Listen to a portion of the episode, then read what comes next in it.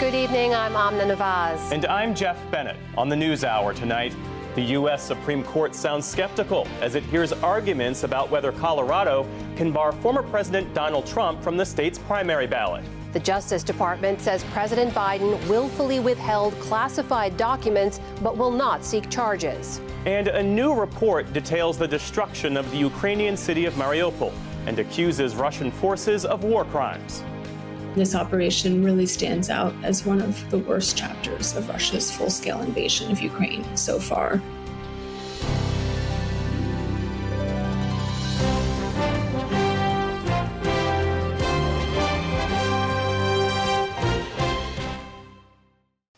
Welcome to the News Hour. The Justice Department has declined to prosecute President Joe Biden for his handling of classified Obama era documents, which were found in his former office in Washington, D.C., and at his home in Delaware. In a 345 page report, special counsel Robert Hur wrote, quote, We conclude that no criminal charges are warranted in this matter.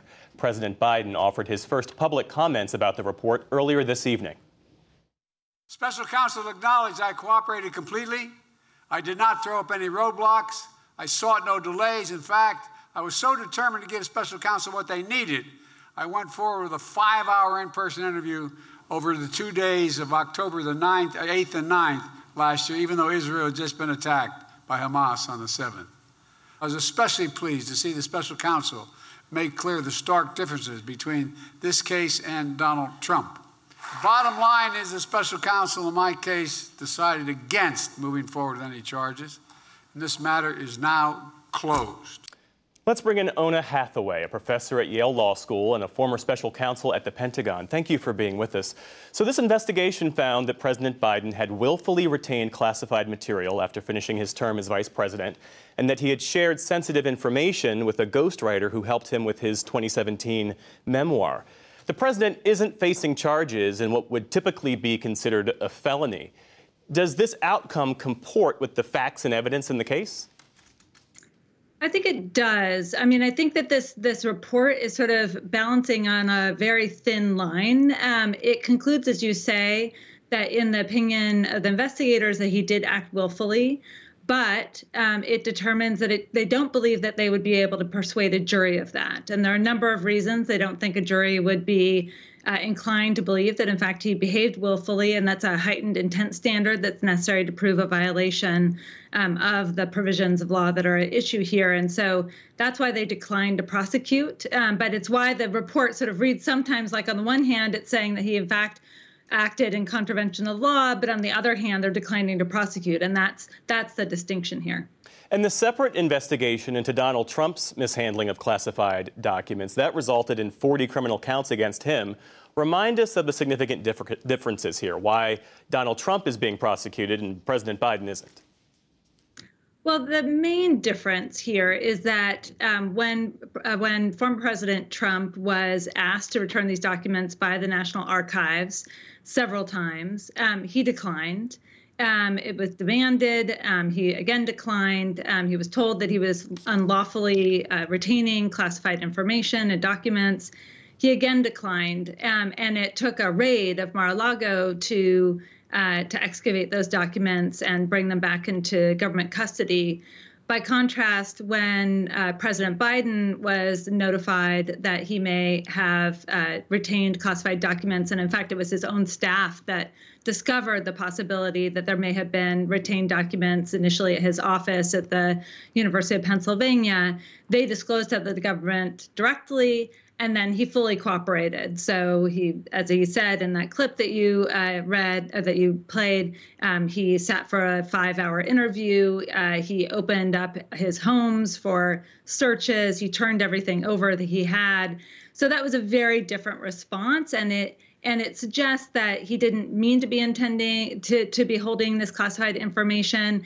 Um, and I think the government really took that into account in determining whether they thought that they could persuade a jury that he meant to be unlawfully uh, retaining classified information. And on that point, Oona, the special counsel, uh, Robert Hur, in this case, said that he chose not to bring charges in part because, this is from his report, Mr. Biden would likely present himself to a jury, as he did during our interview, with, with him as a sympathetic, well meaning elderly man with a poor memory. Now, in response to this, the White House counsel and the president's personal attorney, Bob Bauer, wrote a letter where they took issue with that, and they said that the report uses highly prejudicial language to describe a commonplace occurrence among witnesses, which is a lack of recall after, you know, of years old events. This report reads like more than a recitation of facts. Does it cross the line into excess? Well, it's interesting. I mean, the report, when you read it, it's clearly written for a public audience. Um, it's not written like a normal legal document. It's not written in legalese, really. Um, and certainly the beginning summary is written with a kind of audience in mind. It's written with the public audience in mind, and certainly with reporters in mind. Um, and it does characterize some of these events in ways that are that are kind of striking. That was one of the lines in particular um, that this sort of jumps out. Um, I mean, one way to read that and one way to say that differently would be to say, look, this is, you know, many years later. He doesn't remember the exact contents of the documents. And they go on later to explain that one of the reasons for that may be that, in fact, he may not even have known what documents exactly were removed uh, from his office because he didn't actually pack many of these boxes himself. In fact, very he didn't really pack any of these boxes himself, and he didn't direct that many of these documents be removed. And so the extent to which he actually knew some of these classified documents were in his office is is hard to determine. And so when they were asking him some of these questions, you know, he wasn't recalling all the details and and that makes it hard to prove. I mean, because you have to show that there was intent, that he knew he had classified documents, that he had removed them, he intentionally retained them, um, and he knew that in doing so that he was acting unlawfully. Um, and that's what you have to prove to convince a jury to convict. And I think rightfully the the um, special uh, prosecutor here decided that they just didn't have the information that they would need to be able to convince a jury of that. Yale Law School professor Oona Hathaway, thanks so much for your insights. We appreciate it. Thanks for having me.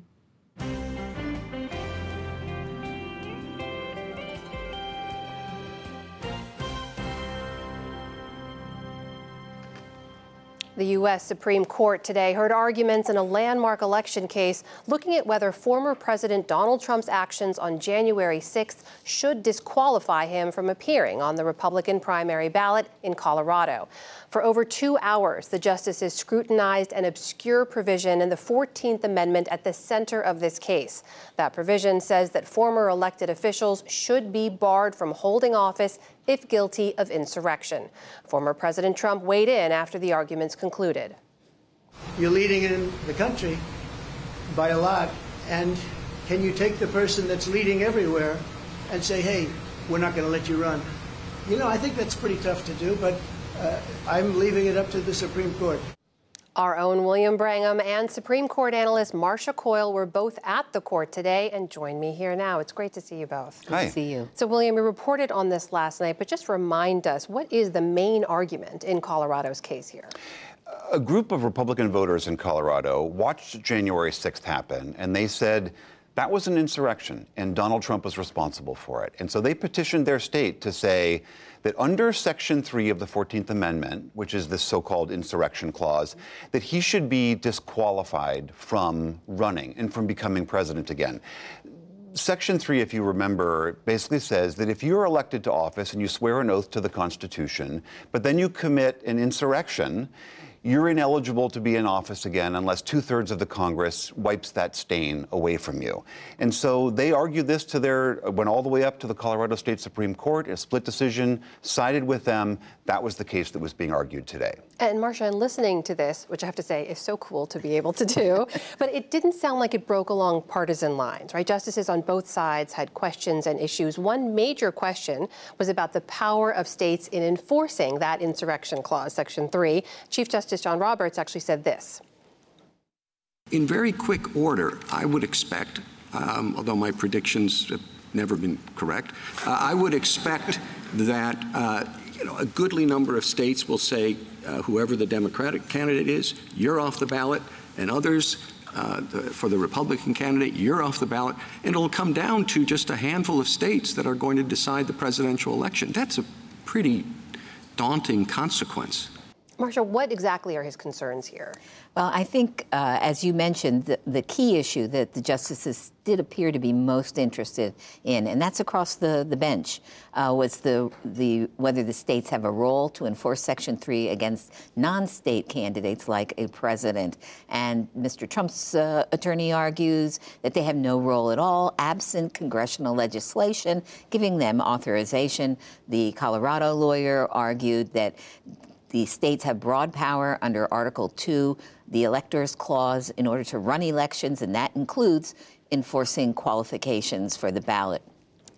So the Chief Justice took it a step further. He asked the hypothetical, assuming states do have the power to do this, is this what's going to start happening? You're going to have different states with different standards, different definitions of, for example, insurrection, uh, and uh, different uh, rules for uh, holding a trial on that. And it's just going to be uh, become very political. There's going to be retaliation if they throw a Republican off the ballot. A state that uh, is upset about that might throw a Democrat off the ballot. And that's when I felt the arguments also started to turn quite a bit against Colorado hmm. and in favor of Mr. Trump's arguments. Uh, so that's what the Chief Justice was basically saying, and it was picked up by other justices voicing similar concerns. I mean, to that point, it is it, it, it, what you were saying, Amna, about how this really did split along, not split along ideological lines. Another issue that did come up was this question of whether Section 3 actually applies to the presidency, because in the clause, in the, the section itself, it lists all the different offices that could be disqualified if you commit an insurrection. President is not mentioned in that list. Everyone sort of assumed they meant it, but Ketanji Brown Jackson pricked that up today. Uh, let's listen to what she had to say about that. But then why didn't they put the word president in the very enumerated list? In Section 3. The thing that really is troubling to me is I totally understand your argument, but they were listing people that were barred, and President is not there. This came up in the debates in Congress over Section 3, where uh, Reverdy Johnson said, Why haven't you included pre- uh, President and Vice President in the language? And Senator Morrill responds, We have. Look at the language, any office under the United States. Yes, and- but doesn't that at least suggest ambiguity. And this sort of ties into Justice Kavanaugh's point. In other words, we had a, a person right there at the time saying what I'm saying. The, the language here doesn't seem to include president. Why is that? And so if there's ambiguity, why would we construe it to, as Justice Kavanaugh pointed out, uh, against democracy? It's fascinating how much of this goes around just the language at play here. But William, did they ever address that central point you, you mentioned there, that January 6th was an insurrection, that President Trump was responsible in some way for it? Yeah, you would think that that would have been a central line of questioning, but it really wasn't today. I mean, the point about was this an insurrection or not, or even Donald Trump's role on January 6th, barely came up. The lawyer from Colorado, Jason Murray, kept trying to insert that into his answers. But the justices, again, they get to choose what parts of these laws they need and rulings they want to talk about. This is not, they're not relitigating the entire case. But it was surprising how little that came up. Marcia and I both felt that way. I do want to play this one bit where Justice Kavanaugh was questioning Jason Murray, the lawyer representing Colorado, about this, where he was arguing to the point that Marcia was making that if you allow Colorado to basically dictate who sits on the presidential ballot, that that in and of itself is anti democratic. Listen to this exchange. In trying to figure out what Section 3 means, and to the extent it's elusive language or vague language. What about the idea that um, we should think about democracy, think about the right of the people to elect uh, candidates of their choice, uh, of letting the people decide, because your position has the effect of disenfranchising uh, voters to a significant degree. This case illustrates the danger of refusing to apply Section 3 as written because the reason we're here is that President Trump tried to disenfranchise 80 million Americans who voted against him, and the Constitution doesn't require that he be given another chance. So that's about as close as they got to putting this case before the justices about whether January 6th was an insurrection. Marcia, meanwhile, this is all playing out as the public watches it, right? There were calls, we should mention, for Justice Thomas to recuse yes. himself because of his wife's involvement in January 6th. He did not. There's been scrutiny of the credibility of the court, and now they have an enormous decision before them about whether or not a former president should be on a primary ballot when are they going to make this decision? and also, they have to figure out whether or not to take up the case uh, regarding former president's immunity case That's as well. Right. Yeah, in fact, um, well, as, as far as the case today that was argued, I expect that they may move fairly quickly. I mean, they moved quickly to schedule a briefing and arguments in this case. Uh, I think they're very aware that there are uh, primary uh, election deadlines approaching, ballot questions, uh, and uh, the question of uh, pres- President, former President Trump's immunity is something he has to actually take the next step since he lost in the lower court, no immunity. Mm-hmm. He's got to appeal to the Supreme Court by Monday in order to stop the lower court's ruling from moving forward to the trial judge and the trial actually taking place. So we'll see more of that. And I think the court is very aware of all of this, as well as uh, how it's viewed as an institution and what its ruling can be. In a lot of ways, the case today is a lose lose. You know, whoever wins uh, or whoever loses, there's going to be criti- criticism of the court uh, and probably political criticism. So uh, it's tough but that's what they get paid to do. Marcia Coyle, William Brangham, thank you so much. Thank you. Thank you.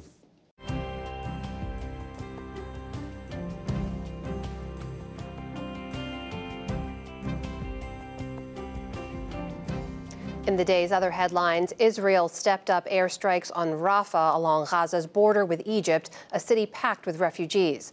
Hospital officials reported at least 13 people were killed as the assault on Hamas moved south. Survivors denounced the attacks that left their homes in ruins, and the White House warned against an all out Israeli drive into Rafah. Any major military operation in Rafah at this time, under these circumstances, with more than a million, probably more like a million and a half Palestinians who are seeking refuge and have been seeking refuge in Rafah without due consideration for their safety uh, would be a disaster, and we would not support it. In central Gaza, heavy fighting continued in Khan Yunis. A senior Israeli military official said Hamas forces there are largely destroyed, but senior leaders might have escaped through tunnels. In the meantime, Secretary of State Antony Blinken is heading home from Israel. He failed to make much headway toward a ceasefire, but said there's still room for negotiations. Iraq is warning that U.S. strikes on Iranian backed militias will fuel demands for the U.S. coalition to leave the country. An attack on Wednesday killed the leader of one militia group that the U.S. blamed for targeting American troops. The White House said today that discussions with Baghdad are going forward. Ukraine's President Volodymyr Zelensky announced a major military shakeup today, facing a stalemate in the war with Russia. He removed his top general, Valery Zaluzhny, saying the time for such renewal is now. The country's ground forces commander, Alexander Syrsky, was promoted to take over as army chief. In Pakistan, they're counting votes tonight in parliamentary elections marred by surging violence. On Wednesday, 30 people died in twin bombings, and 12 more were killed today. Voters faced long lines and a shutdown of mobile phone services to head off disruptions. Some said they want to see an end to deep divisions. Now we should hope for the best. We have to decide on matters ourselves through elections. God willing, Pakistan's future is bright if the decisions are made according to the opinion and aspirations of the people. The ousted former Prime Minister Imran Khan was banned from running. He's now serving prison terms for corruption and other charges. The Prime Minister of Haiti, Ariel Henry, appealed for calm today after three days of violent protests and demands that he resign. Fiery demonstrations have erupted across the country this week. Gang violence, poverty, and a refusal to hold general elections spurred the protests. Back in this country, the FCC has ordered an immediate end to using voices generated by artificial intelligence in automated phone calls. Today's unanimous ruling cited fears that the technology can misinform voters. Robocalls circulated in New Hampshire ahead of last month's primary with audio impersonations of President Biden. Military teams work today to recover the remains of five U.S. Marines killed when their helicopter crashed in Southern California. The Super Stallion helicopter went down Tuesday night during a record breaking storm in the mountains just east of San Diego. Officials said cold, snowy conditions have slowed the operation. On Capitol Hill today, senators pressed pharmaceutical companies to explain why drugs cost so much more in the U.S. than other countries. CEOs of Johnson & Johnson, Merck, and Bristol Myers Squibb appeared at a hearing to defend their pricing.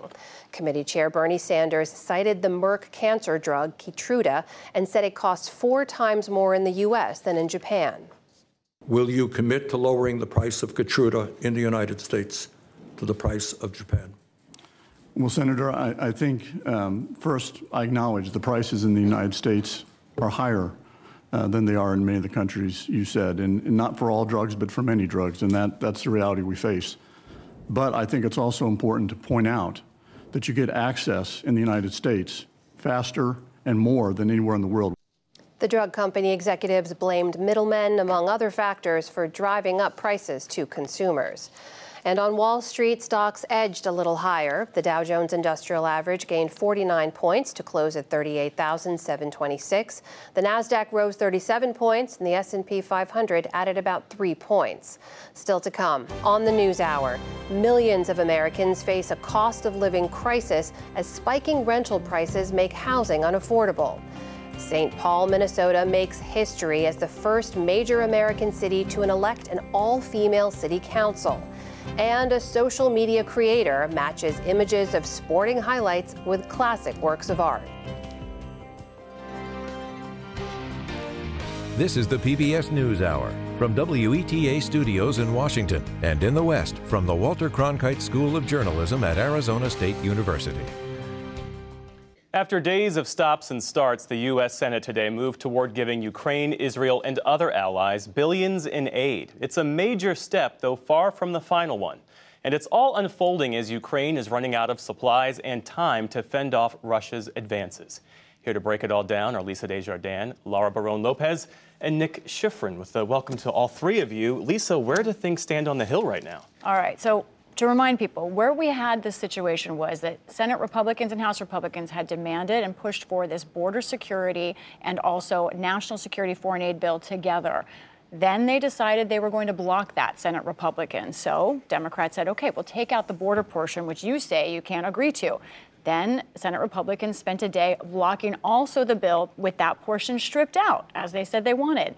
Now, this morning, Senate Republicans in a private meeting couldn't figure out what they wanted to do. At lunchtime, a group of 17 Senate Republicans broke with the rest of their party, led by Mitch McConnell, and they voted to advance that national security bill over the key Senate hurdle. 67 votes in the end for getting over this obstacle. Let's look at what is in that bill that is now moving in the Senate. It is a $95 billion bill total prominently $60 billion in aid to Ukraine. That's the highest dollar figure. $14 billion for Israel, 9 billion for humanitarian aid for several places, including Gaza. It also does include fentanyl sanctions and penalties for some foreign powers and entities. Um, but what is important here is that this is now a bill that has the votes to make it through the Senate. We don't know when it will because, of course, the Senate takes its time. Mm-hmm. But sometime in the next few days, by early next week, we, it looks like this bill will clear the Senate. So, sufficient votes in the Senate, but what happens in the House? Is House Speaker Mike Johnson amenable to any of this? That's an incredibly huge question. We don't know. Um, I have been told by Senator Rick Scott and others that Johnson has told them he would like this bill separated out into different pieces. His office says no, that's not exactly where they are. This will be a test for Mike Johnson. And in fact, if he brings this bill up in a bipartisan form, it could re- uh, risk his speakership because we know the hard right has a problem with bipartisan bills. So there will be a test for him coming soon. And Laura, remind us how we got here.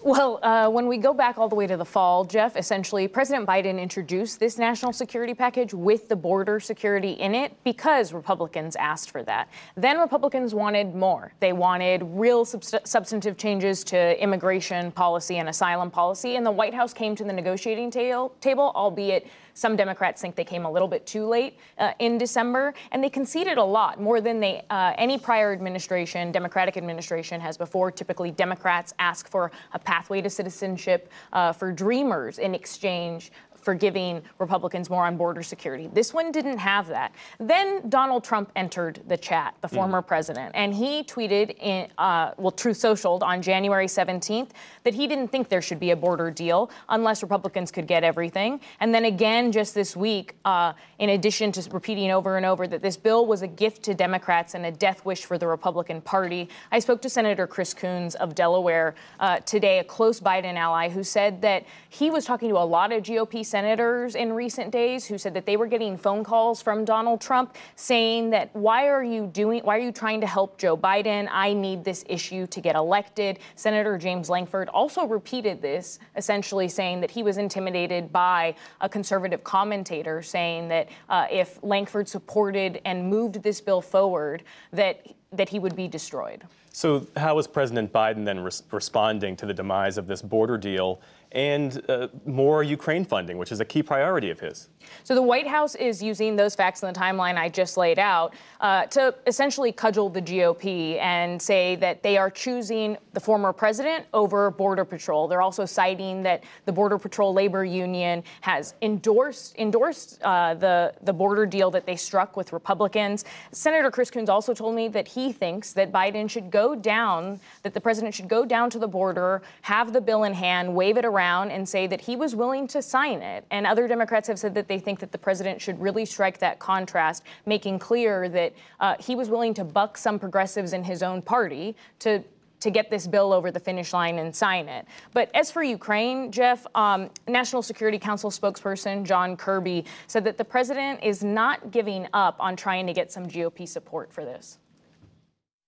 The president believes that support for Ukraine is critical, particularly right now uh, as Russia continues to try to uh, hit their defense industrial base, continue to hit their units on that battlefront from, from east to south. It, it, it's vital. Uh, and he's confident that, uh, and, he, and based on the meetings he's had with, with leaders on Capitol Hill and the discussions he's had, certainly uh, uh, over recent weeks, that again, the leadership, even on the House side, the leadership is solidly in support of supporting Ukraine. So, Democratic Hill sources have told me that they've asked the White House if there's anything that the president can do on his own, solo, outside of Congress, to get aid for Ukraine. I asked John Kirby about that, and he didn't answer, essentially saying that those are private conversations uh, and that the president is going to continue talking to leadership on the Hill and Republicans on the Hill. But uh, some Democrats also said that if the president were even to take solo action to help Ukraine, they think that there might be some options there. But even if he does, it won't be at the scale that Ukraine needs. And Nick, Ukrainian officials say the lack of funding has real consequences for Ukrainian lives on the battlefield and Kyiv's ability to hold off uh, Russian advances. Uh, and it's already seen on the front line right now. Uh, Ukraine failed in its own goals for the counteroffensive last year. It has begun to ration on the front line this year because of the lack of U.S. military support. And it knows as long as this debate goes on, it will continue to have to ration. And that is, means that uh, Russian artillery up and down the front is already outnumbering Ukraine, and Ukraine's about to lose control of a major city in the east called Avdiivka. And as dire as that sounds, Jeff, there's an even bigger problem because U.S. officials believe that as this delay continues, Ukraine will begin to run out of air defense. And what that means is Ukraine's ability to shoot down Russian drones, Russian missiles, that are currently attacking Ukrainian critical infrastructure. That is to keep the, you know, the power uh, mm-hmm. going, the, the lights on in Ukraine. Uh, in addition to that, it's Ukrainian air defense that prevents Russian jets from being able to fly over Ukrainian territory, not only the front, but even in western Ukraine. Uh, and so the bottom line is it's hard to imagine Ukraine holding on to its own territory today, let alone trying to recapture some of that 20% of uh, territory that Russia uh, occupies right now. And as for a plan B that Laura was talking about, absolutely, there certainly are discussions about what could come next. But the bottom line, National Security Advisor Jake Sullivan yesterday said, quote, there is no alternative to these funds, these funds that provide ammunition, that go to Ukraine immediately, within weeks, that is what Ukraine needs. And right now, it's not getting it, whether along the front or in air defense. Nick Schifrin, Laura Barrón-López, and Lisa Desjardins, our thanks to all three of you. Thank you. Thank you.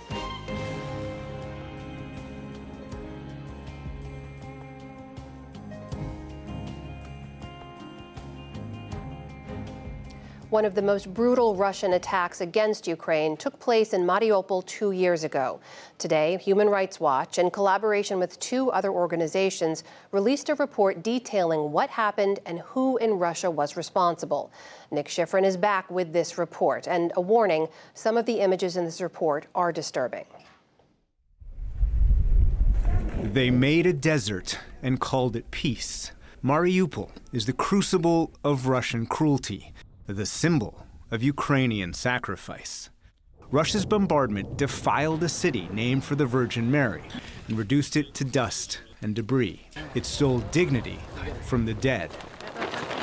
Mass graves, roadside burials, a city steeped in sorrow where fathers waited for the unspeakable. And the victims were the most vulnerable killing even those who had never lived. This operation really stands out as one of the worst chapters of Russia's full scale invasion of Ukraine so far. Ida Sawyers, the Crisis and Conflict Director at Human Rights Watch, and one of the lead authors on today's report in collaboration with visual investigations team SITU Research and the Ukrainian research group Truthhounds. This research was incredibly difficult given that the city is still under Russian occupation. So we had to rely on interviewing people once they were able to escape and then corroborate that with our photo, video, satellite imagery analysis.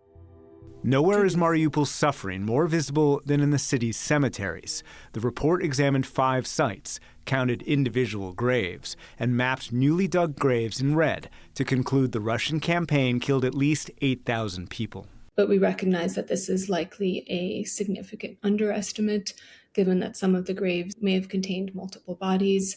Some of those buried in makeshift graves may have never been transferred. The remains of others might be still in the rubble. The numbers that we came to are already horrifically high, but really just the minimum. In addition to satellite images. The report also documents the depth of Russia's destruction 93% of all high rises, in red, damaged in the city center. 86 of 89 schools and universities, all of Mariupol's 19 hospitals. In these attacks, we did not find evidence of Ukrainian military presence or a very limited Ukrainian military presence that would not have justified these attacks on civilian targets. These attacks were apparently unlawful and may amount to war crimes. War crimes committed by 10 specific officials, starting with President Vladimir Putin, Defense Minister Sergei Shoigu, but also using social media posts, local obituaries, and award ceremonies. The report identifies military units that destroyed Mariupol. We are calling for these 10 individuals and potentially other commanders of the 17 units we've identified to be investigated and appropriately prosecuted. So we're left without gas, without water, without power, so we are absolutely isolated from civilization. No internet, no update, nothing. The report features survivors such as Denis Shertov, who filmed his open air kitchen and the destruction of everything he had ever built. Look around. What is going on? What's happening with our Mariupol? He completely destroyed. Completely gone. And Mykola Purashev, who filmed his descent into the heart of darkness. He emerged to horror. There's no happy ending here. The report finds that Russian occupation forces are erasing their own crimes and Mariupol's Ukrainian culture. They're enforcing a Russian school curriculum, and they're also requiring residents to obtain Russian passports to be eligible for certain jobs, to get social welfare payments, or to have access to health care. Today in Kiev, Mariupol's chamber orchestra played at the report launch. The authors hope they help find justice and ensure that what's been lost is not forgotten. For the PBS NewsHour, I'm Nick Schifrin.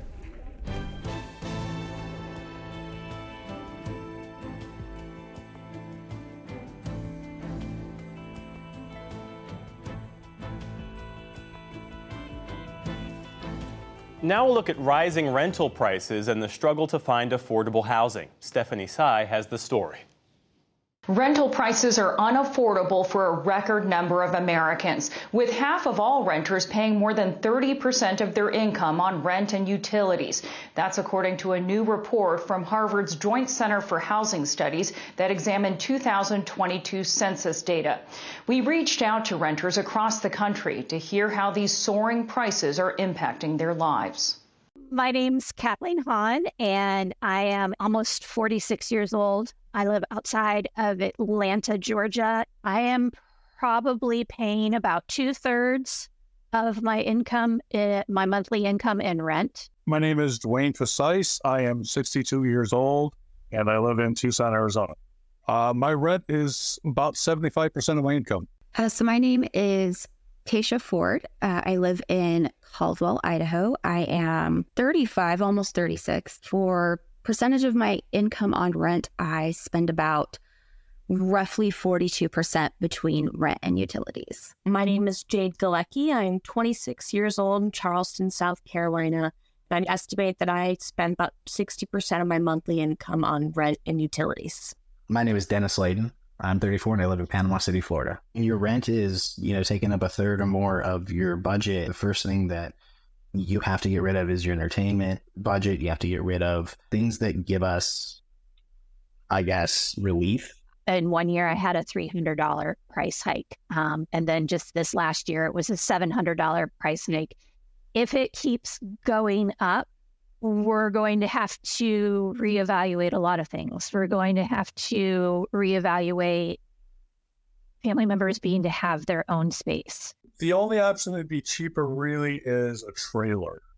And get a double wide trailer for between six and seven hundred dollars, which is still more than half of my income, but it's less than seventy five percent. In order to make up for the additional cost of rent, um, we do have to every once in a while go to you know food pantries to even subsidize our grocery budget, which is abysmal at this point. At the end of the day, you know, when you're paying that much, you really can only afford food, your utilities, your living, your rent, and then obviously gas and stuff like that. And you know, that's that's it. I can't see myself going without having roommates.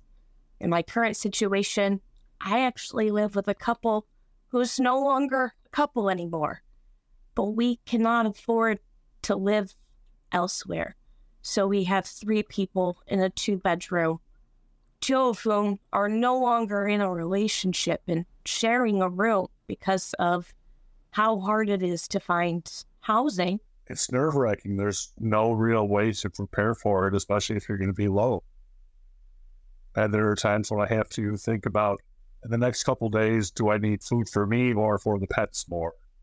You know, there are times when money is so tight that we'll all go out as a family and do DoorDash together. So, you know, it's it's embarrassing. It's not fun, especially, you know, since I have a professional job and things like that. And, you know, I have an MBA and I'm out delivering DoorDash on the side. And so my kids, they're aware of the financial pressures, but at the same time, it's like we take those opportunities to spend time together as a family. I think I'm going to be running my whole entire life. And that's, um, it's really sad because I make a good living. I, I'm a middle of the road American and I should be able to buy a house. It is a constant hamster wheel of working just to go to sleep at night somewhere. And uh, it's hard. And joining me now is Whitney Airgood Obrycki, the lead author of a new report from Harvard's Joint Center for Housing Studies that has been tracking U.S. rental prices. Whitney, thanks for joining the News Hour. So those renters we just heard from, they're all described as cost burdened in housing market lingo. That means they're paying more than 30% of their income toward rent. Your study found that in 2022, 22.4 million Americans were in that boat. Tell us more about what was behind that. That's correct. We saw a record high number of cost burden renters in 2022. Part of this came from record high rent growth that came at the end of 2021 and early 2022. And that was really from a surge in rental demand in a period where we just weren't building enough. So we weren't getting enough supply. We were seeing a huge increase in the number of renter households. That drove vacancy rates really low and it really uh, pushed rents up and it made it much harder for people to afford their housing. And I understand that this was something you saw across income levels, correct? That's correct. We saw a large increase in cost burdens from 2019 to 2022, an additional 2 million households, and an increase of about 3 percentage points, pushing the total cost burden rate up to about 50%. We saw this across every single income category we looked at, with especially large increases among middle income renter households. But even among the lowest income households who make less than $30,000, their cost burden rate increased by a percentage point and a half to another record high of 83%. We can all imagine what that might mean for someone already making low wages. For how many Americans did that mean homelessness or sacrificing essentials? Lower income households who are severely cost burdened, meaning they spend more than half of their income on rent and utilities, are less likely to spend on things like food, healthcare, retirement. So we see significant differences between those are, who are severely cost burdened and those who are not cost burdened. So there's certainly trade offs that are involved when you live in unaffordable housing.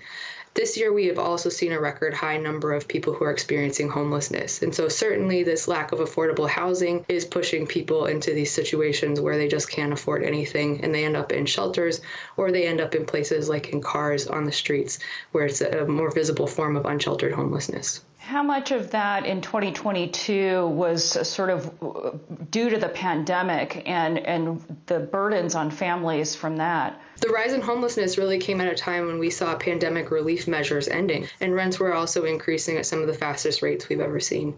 So it really put a lot of households in a bind. Whitney, I, I, do understand that in the last year, rental prices have been slowing. Does that mean things are getting better for renters now? What we're seeing in some of the rent data is that there's a slowing of rent growth, and in some markets, there's actual declines in rents. But what we saw during the pandemic were such significant increases. So in some quarters, rents were increasing by more than 20% year over year. And so we're really in a situation where things are much less affordable than they were pre pandemic. We are seeing some of that market cooling, some deceleration deceleration of rent growth, but in most places, rents are in fact still growing. Uh, when you talk about supply, the supply of low rent units, according to your report, has precipitously declined in the last decade. So those renters, I assume, will continue to feel the squeeze. What are effective ways to address that problem and rent affordability overall? We're really going to need every tool that we have in the toolbox. And so a lot of policy momentum right now is just around increasing supply with the idea that a lot of supply at the higher end will filter down and provide rent relief further down uh, the market. And so we're seeing a lot of zoning reform across the country. What we're really going to need, though, are increased subsidies. So through things like public housing or housing choice vouchers and a much broader commitment from our federal, state, and local levels toward really addressing the affordability crisis, both toward increasing affordable options and toward uh, really addressing this problem of rising homelessness that we're also seeing. Whitney Airgood Obrycki with Harvard's Joint Center for Housing Studies. Thank you so much. Thank you.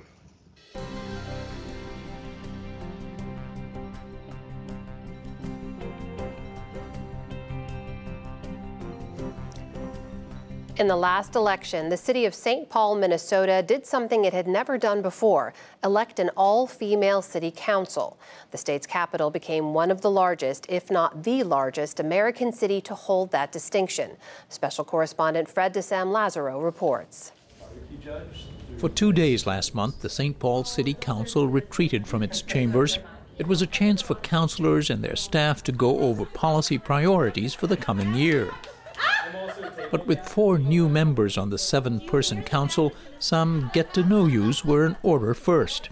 My happy place in St. Paul is Harriet Island. The magnitude of this moment, the first time St. Paul has had an all female city council, is far from lost on this group.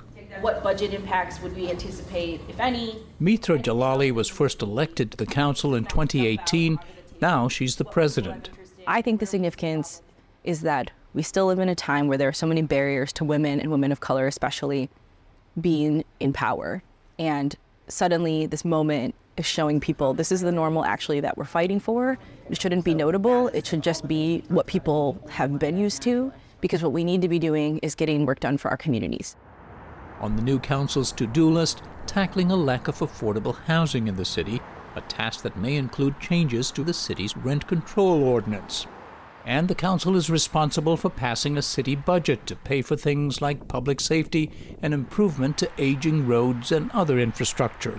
That's real to us. That's not just like, oh, that happened to someone over there.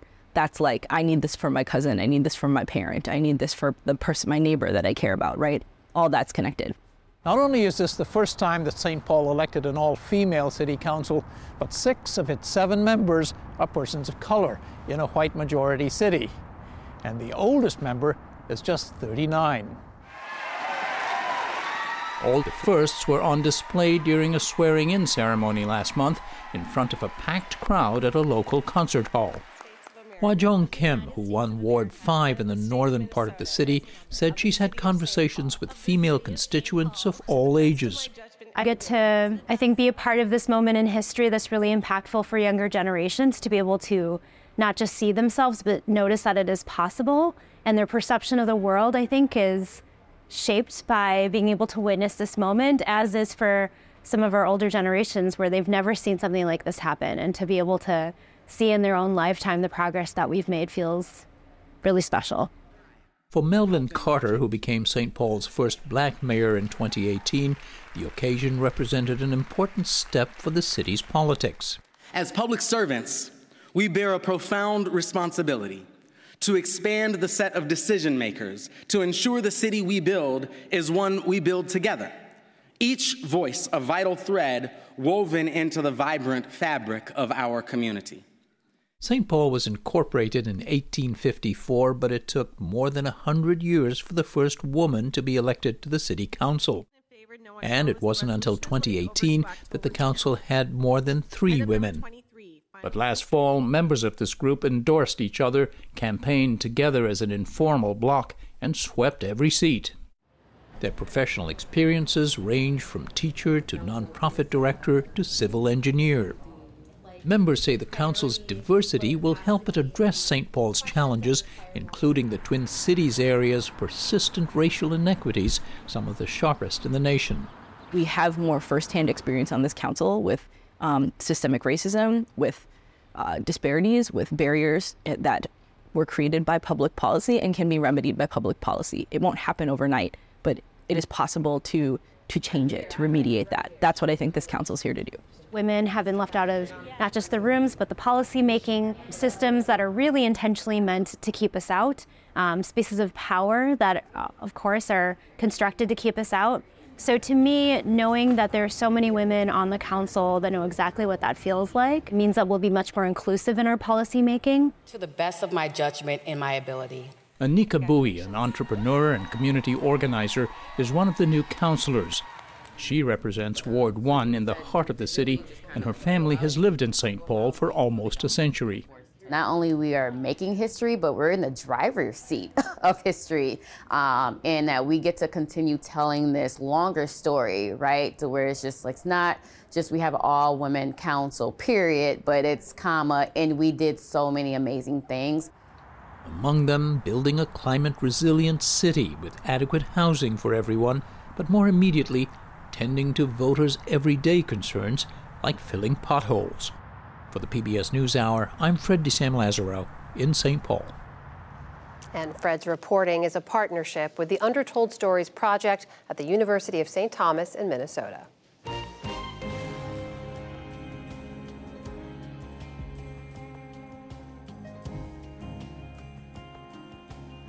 More than 100 million viewers in the U.S. are expected to tune into the Super Bowl this Sunday. These days, major live sporting events are often a two screen experience. But one unusual fan puts a different lens on the moment, exploring the symmetry with sports and arts through social media. Jeffrey Brown looks at this viral phenomenon for our arts and culture series, Canvas. A contemporary football celebration juxtaposed with Giotto's Lamentation from 1305 a player taunting his opponent with the martyrdom of St. Matthew by Caravaggio. Sports highlights, arts masterworks, set side by side and gaining hundreds of thousands of social media views in a digital project launched in 2019 called Art But Make It Sports, created by 34 year old New York sports fan LJ Rader. I try to see things through a sports lens, even if it's a piece of fine art, uh, trying to figure out, you know, what could that moment in art be in sports? What could I compare it to uh, image wise that might make somebody look at it and say, Yeah, like I get it. I, I can see the the parallels here, uh, and I think that's part of why the account uh, resonates with people because they're not often used to seeing art and sports talked about or or put next to each other visually. Why is it obvious to you that they belong together? There are a lot of parallels when it comes to the emotion that you find in in fine art, uh, and then you find in the the sporting arena. Uh, there's obviously the visual component with you know, limbs and people moving around in a frame. Um, oftentimes, you'll see on social media people post a photo from a, a, sports event and say, you know, hang it in the Louvre uh, as a indication that you know they can see something that's artistic about it. And then I come in and actually find the piece of art that uh, that that sport sports image actually resembles. Rader's day job is with a sports data and technology firm, but his passion is curating his collection of thousands of photos taken at museums. He took a grand total of one art history course in college, but he's a longtime amateur art lover. The true starting off point is when I go to museums and galleries and take photos.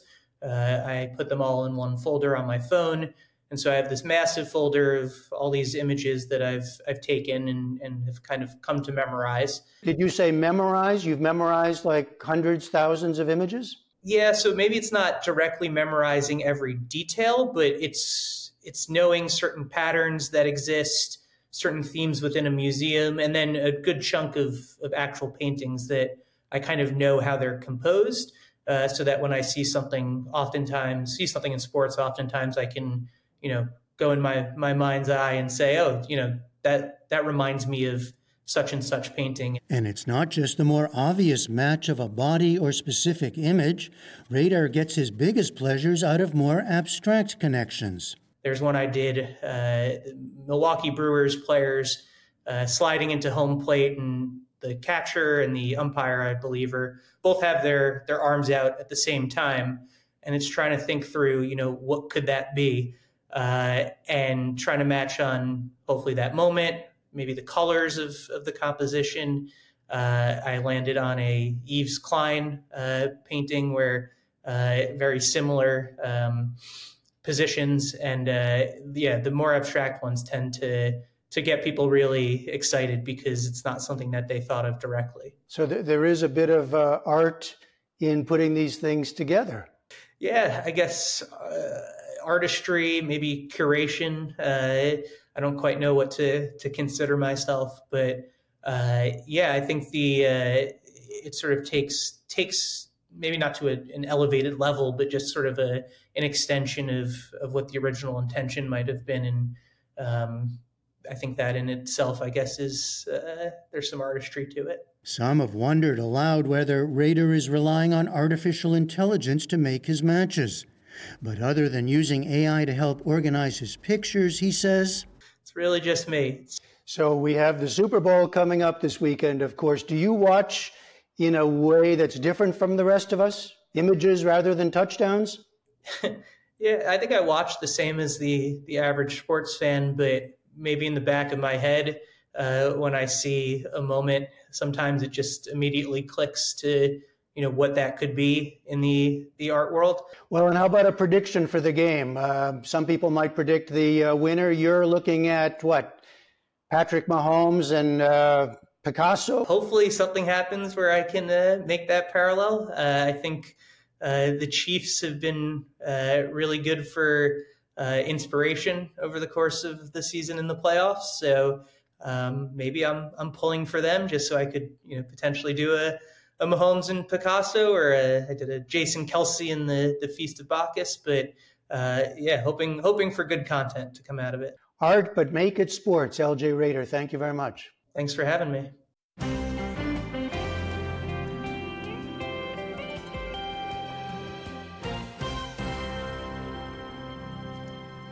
And that is the News Hour for tonight. I'm Amna Nawaz. And I'm Geoff Bennett. Thanks for spending part of your evening with us.